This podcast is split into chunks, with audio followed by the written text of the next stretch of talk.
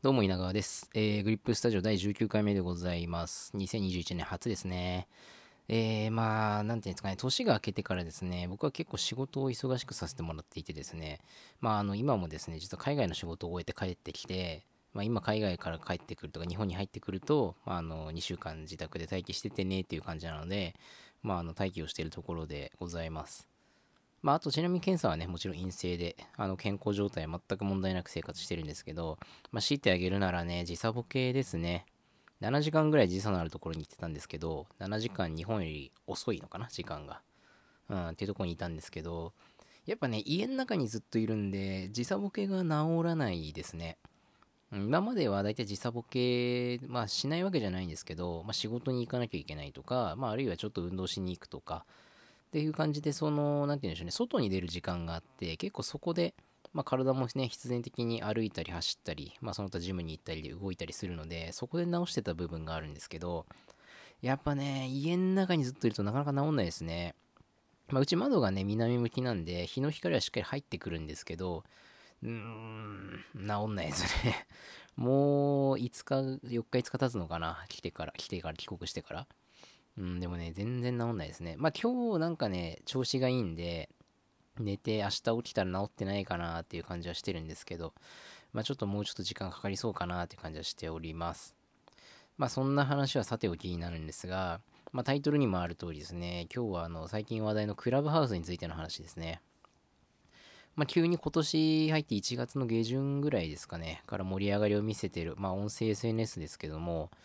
まあなんですかね、やっぱりこう アイティー 系とかスタートアップ系の方が使い始めるものっていうのはこう注目もされるし、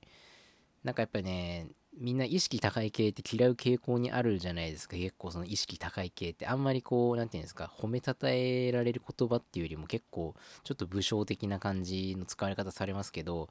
なんだかんだ言ってみんな意識高い系みたいなところにちょっとこう憧れみたいなのがあるんですよね。まあそんな話はいいんですけど、まあ、なんでそのクラブハウスが注目されてるかっていうところをちょっと僕なりには考えてみたんですけど、やっぱりね、クラブハウスはあの配信に対するハードルがめちゃくちゃ低いなと思うんですよね。これ悪いっていうことじゃなくてすごくいいことだと思うんですけど、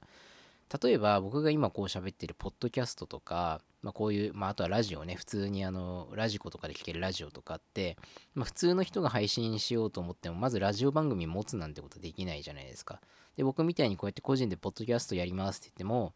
まあクラブハウスと比べるとこの撮って音を撮って、でそれをまあプラットフォーム上に上げて、で公開するためのなんかこう例えばなんだあの説明みたいなのを付け加えるとかで、それをこうツイッターなりなんなりで周知するとか、まあ、意外と手間が多いのかなと思うんですよね。まあそれでも昔よりだいぶ楽になったんですよ。もうだって僕のなんてほぼね、音声アップロードしたらそれでおしまいですから、まあ楽にはなったんですけど、まあとはいえ普通になんかちょっとラジオ的なことやってみたいなって思ってる人がいてもなかなかすぐに手出しにくいところだと思うんですけど、その点で言うとクラブハウスはまああの収録っていうよりはね、あのもうオンタイムであのリアルタイムライブ配信っていうのかなに近い形で配信していくプラットフォームですけど、まああの今からクラブハウスで喋りますって言って、あとはそのリンク先だけ共有しとけば、まああの会員だけですけど簡単にアクセスして、まあ、配信者も聞く側も割と簡単にアクセスできると、まあそういう部分がまず大きいのかなって気がしてますね。だからポッドキャストもね、いずれ注目がまた高まる時期が来るかなと思ってますね。クラブハウスによってあの改めて気づいた人が多いなって思ってることが一つあって、やっぱりその音声のコンテンツのいいところであるそのながらができるっていうところは結構大きいのかなと思います。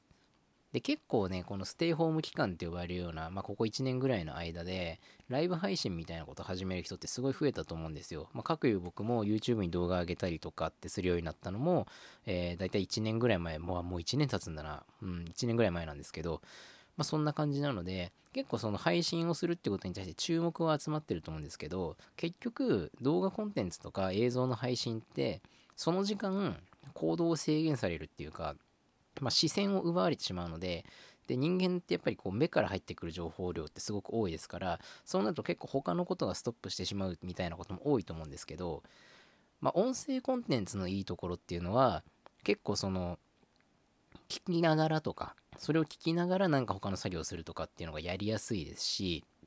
であとね、喋り手もあの、まあ、ポッドキャストの収録みたいなのと、まあ、ちょっと雰囲気違うと思うんですけど、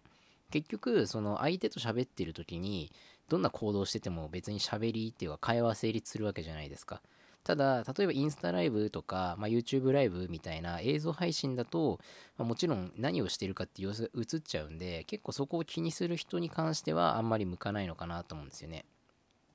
まあ、その点で言うとクラブハウスはまあ聞く方も喋る方もまあながらができるっていうのは結構大きなメリットなのかなと思いますね。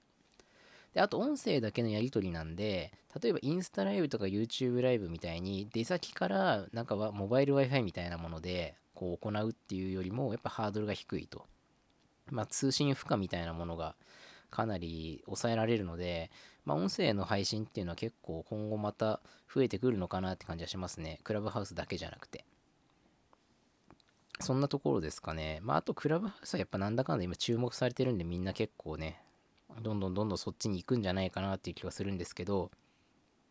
まあこの流れの中ですね、あえて僕はちょっとポッドキャストをもうちょっとしっかりやりたいなっていうのは思ってますね。まあなかなかこう仕事が今はね、あの、まあ、コロナが落ち着いたわけじゃないんですけど、まあ以前よりもその検査を受けられるとか、いろいろ感染対策をするっていうことがあちこちで進んできているので、少しやっぱ以前より仕事はしやすくなってきてるんですよね。まあ一方でその仕事以外の時間っていうのが少し減ってきている中でも、まあここはなんとかね細々とでも続けていけたらなと思います。まあ、ちなみに僕もクラブハウスのアカウントは持っていて、まああのリスナーっていうかね聞く限定で、あの自分からまだ喋ったりってことはしてないんですけど、まあリスニング限定で結構使わせてもらってるんですけど、まああえてただその中でポッドキャストがいいなって思う部分は、あのクラブハウスの配信っていうんですか、トークっていうのは、まあ、保存されないので、まあ、後から聞き返すみたいなことはできないんですよ。で一方このポッドキャストみたいなのは結局音源が残るので、まあ後から聞き返すこともできるし、そのなんていうんだろうな、時間を指定しない、好きな時間に扱えるっていうのは結構メリットなのかなと思ってね、僕はこうやって喋ってますね。まあね、クラブハウスもでもねそろそろ一回喋ってみてもいいなと思ってるんですよね。ただ喋ることが特になくてあの、まあ、一人で喋るって、あれ一人で喋れんのかな？ちょっとあんまりその辺詳しく知らないんですけど、どっちかっていうとやっぱり僕一人喋りが多いですし、あとなんかこう脈絡なく、なんとなくこう喋ってるみたいなことも多いんで、どっちかっていうとね、このスタイルが自分には性に合ってるのかなって感じもしますね。そんなところかな、今日お話したかったのは。あ、でも配信で言うとそう、あの、ちょっとインスタライブとか YouTube ライブって最近ちょっと興味があって、まあ、僕動画を出してこう喋ってる様子を上げてたりもするんですけど、なんかめん、めんどくさいって言ったらなんかな、めんどくさい時もあるんですよね。まあ、ライブ配信にしちゃって、そのアーカイブをそのまま上げとくっていうのも一つありかなっていうのは最近ちょっと感じてるところで、まあ オービーエス とかの環境も整えつつあるので、まあなんかいずれね、まあ焦ってはないですけど、なんかこう機会を見つけてそういうこともできると、自分の今後にもね、生きてくるかなと思ってますんで、まあもしね、あの見る機会あれば、ぜひご覧ください。そんなとこですね、今日はクラブハウスの話をちょこっとしたかったぐらいだったんで、そのぐらいで終わりたいと思います。えー、よければ Twitter、Instagram 等もフォローしてください。ありがとうございました。